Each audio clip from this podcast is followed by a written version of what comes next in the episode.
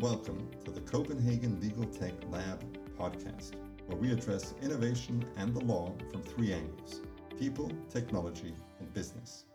My name is Nick Hawtin, and today we're here at the uh, Faculty of Law at the University of Copenhagen together with Mikkel Højland, who is co founder and product owner at Estaid. Estaid. I always stumble over your name. I apologize, Mikkel, but what is it? You guys are a really talented bunch of people. What do you guys do? Well, Nick, thank you for having me. Uh, we're really good at making convoluted data operational in everyday work life.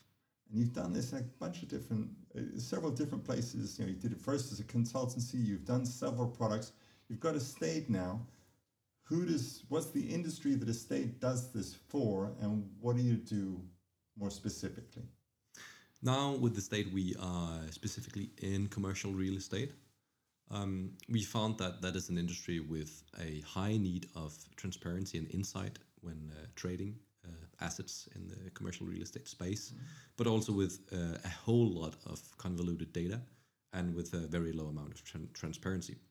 So, I'm seeing like lots of paper that's like some of it's typed, some of it's not typed. I see like ink pen over the years ay caramba, and all kinds of little attachments and easements are a big thing for you guys, yeah. So, so what's what do you do for the customers? What do you do to the to the material?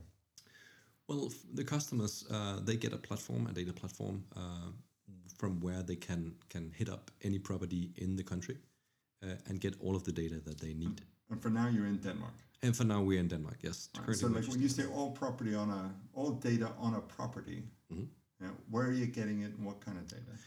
We integrate to uh, loads of different uh, public data sources, so 15 different uh, public data sources where we get uh, a lot of information about sort of the structure of the property, the ownership, the transactions, a lot of uh, that kind of thing. Uh, and then also we started actually partnering up with private companies that have interesting data sets that they want to operationalize and monetize for our clients also. So we have this audience of uh, customers within commercial real estate that we then can serve unique uh, data sets uh, to to make them get an even better foundation to to make the decision making on. All right. Your clients, what's the breakdown on your clients? And I'm assuming you've got lawyers involved, uh, but and then there must be other people too. And so, who, what's what's the client base look like? Yes, we definitely got in lawyers involved, uh, and quite a few of them. Uh, it's it's all of it is based around the uh, people uh, transacting uh, commercial real estate on a high level. Uh, so that would typically be investors, um, investment managers, or asset managers in, in real estate investment companies. So, so we're not talking, let's say, you know, residential, you know, like single no. unit homes, a house, and apartment. We're talking apartment blocks and yes. commercial property. Yes, definitely uh, large large transactions, uh, like 50 million kronos plus, uh, often okay. often more. Um, these larger transactions often for pension funds and and uh, you know companies like like that. And then all their brokers and all the people that get involved. Yeah exactly. So uh, the people actually making the, the, decision on buying the real estate is obviously a big part of, of uh, our customers uh, but they also have a lot of uh, different types of advisors uh, one of those advisors being uh, the, the legal teams typically from, from larger law firms. And those advisors are also part of our customers all right. Why did you pick this industry? Well, there's multiple reasons for it. Um, it's an industry with a lot to be done better. uh, it is one of the oldest industries in the world, uh, and the legislation and the pr- principles like around the work kind of also shows that a little bit. Right. Uh, there's room for improvement, right? Somebody uh, a week or two ago told me that the, the real estate industry has the uh, has the software it deserves. So, ouch. uh, but so there's room for improvement. There's a lot of money. It's a huge asset class. It's the world's largest asset class, yes, uh, and also uh, it's something that frankly impacts all of us. Like we all mm-hmm. have to have a place to live and work, and uh, like doing well within real estate means a better place for all of us. All right, and an opportunity to build a nice business. D- definitely, while also. improving the quality of. All right, so, so this, um, yeah, the, the, one of the things we always talk about in, in this space, and a recurring theme in this podcast is, you know, is getting the lawyers to actually use the software. You know, there's a lot of great tools out there, but Word and Excel work great. And uh, you know, look, I've got a screen for each on my desk. Um, I had this, you know, implementation, you know, getting this into the market. How is that going? Because because you guys are in this, been in this game for a while, and it's not uncommon that you sell five licenses to a company or to a law firm, and then one gets activated or zero get activated. You know, the, uh, how are you getting people to use it, and are they using it, and how's that going? Yeah, it's it's definitely an area where there's a lot of you know it surprised us a lot uh, how much work there is to be done there. Uh, but but I think over the last just the last few months, uh, even we've gotten a lot better at activating uh, the users, and we see uh, we often see that as soon as people sort of you know get the gist of it and there's a ball rolling, they mm. use it more and more and more. Um, and we we also see that in, in our like performance metrics on on the product. Um, but it's really getting over that first sort of understanding uh, and getting started and seeing the value in your own context. Uh, once you get over that hill, uh, it's a lot easier to to get the ball rolling. So we emphasize a lot of uh, our time in in you know getting people onboarded, being there in the early uh, phases, having people like sit down with me in the room, try it out, mm. and and try some try some cases out that they know and are comfortable with themselves. Yeah. Um, I had a, a recently a, a uh, lawyer uh, say to me that um, he was a very conservative person, and he said to me and to the rest of his colleagues, "You guys should try it out because it actually works." And what he meant by that is essentially he was skeptical for the longest of times, but after he had tried it out and tested it, like with other uh, the traditional sources, so to speak, uh, he had found that it just works and it's just you know fast and gives the better overview. So it takes a lot of time. When I I, when I met you guys, uh, you guys worked. You guys were uh, un, under the umbrella of Y, and uh, had like it was Y spelled with a lot of Y's, which I thought looked weird. and then you said, yeah, but there was a very good reason because it was you know you need to cast, keep asking why to get down to why people need something, and um, and the, you know the lawyers are perfectionists, and those of us that are let's say come from the software innovation side, we're looking for good enough, and so there's an actual you know philosophical crunch. Um, you know, with your product, you're dealing with data. How good, and you guys are specialists at making data accessible. How good did you have to make the data for the lawyers to say yes, right? Because I mean, an 80% solution isn't good enough. You can't fake it till you make it with legal documents.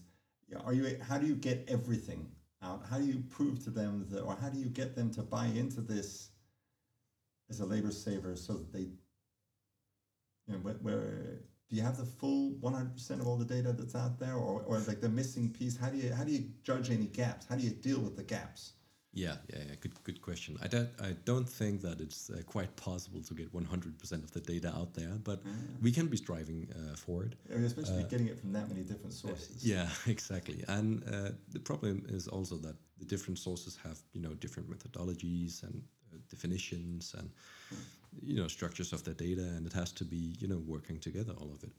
Uh, i think to answer your question I, I, feel like it's important for us to to uh, you know choose the the data sources and and sort of the data points that are being used the most often uh, and being activated the most often.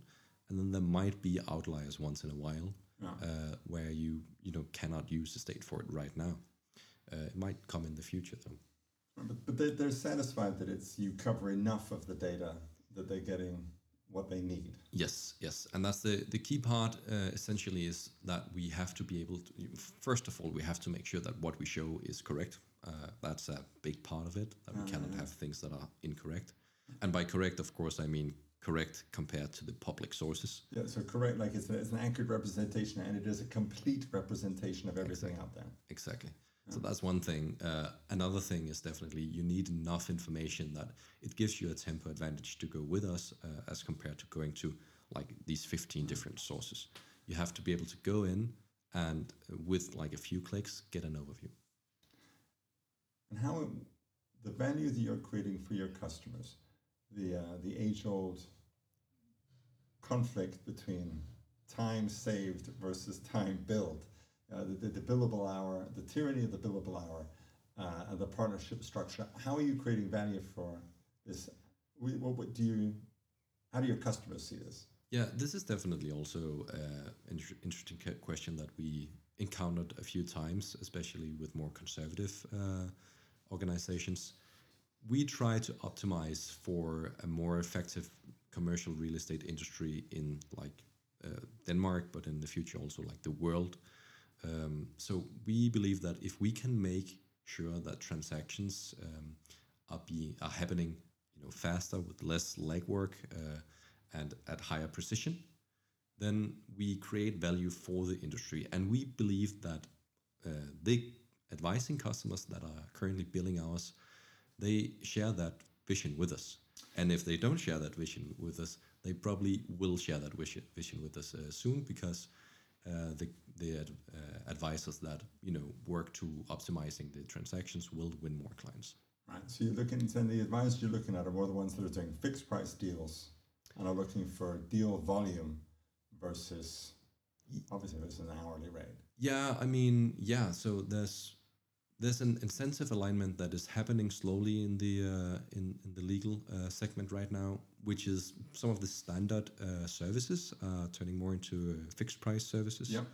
Um, and and uh, and also in some cases, there's a lot of focus on what kind of value, value do we actually create for this account, so that they will come back, you know, right. for the for the next deal. and so what we're trying to do is really to align those incentives so that the uh, advisors, the lawyers, get the same kind of incentive structure as the um, the, the end customer. You spoke uh, this, and we talked earlier uh, before we before we started talking here about how this you know the biggest asset class that there is, and that um, it's a slow asset class because, for example, one of the tools you have is is a search tool for easements. It is that right now the process is so slow from identifying a product, product uh, property you like, to analyzing it, to making a bid, to closing the sale, and that we've seen a similar development, let's say, with financial, with other financial instruments, whether it's stocks, bonds, whatever, that, that the speed of transactions has led to almost an exponential increase in the number of transactions. And so you see guys as a step, a piece in that. That's exactly exactly what we are working towards.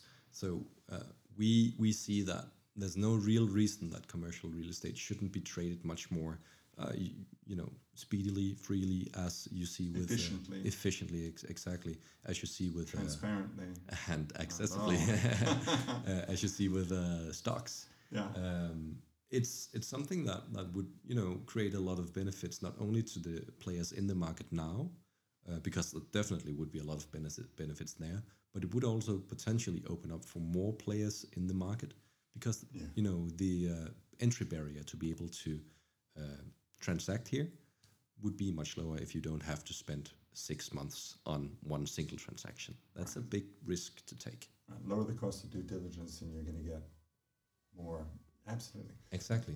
Listen, I mean, yeah, 15 minutes ran away from us. Um, so, Mika, thanks for joining us here at uh, the Copenhagen Legal Tech Podcast. And um, this is Mikael Højland, co founder and product owner of Estaid. Uh, I'm still Nick Hawtin. Thank you for listening to the Copenhagen Legal Tech Lab podcast. Mikael, thank you for joining us. Thank you, Nick. This is Copenhagen Legal Tech Lab podcast at the Faculty of Law University of Copenhagen, brought to you by the Gaius Foundation.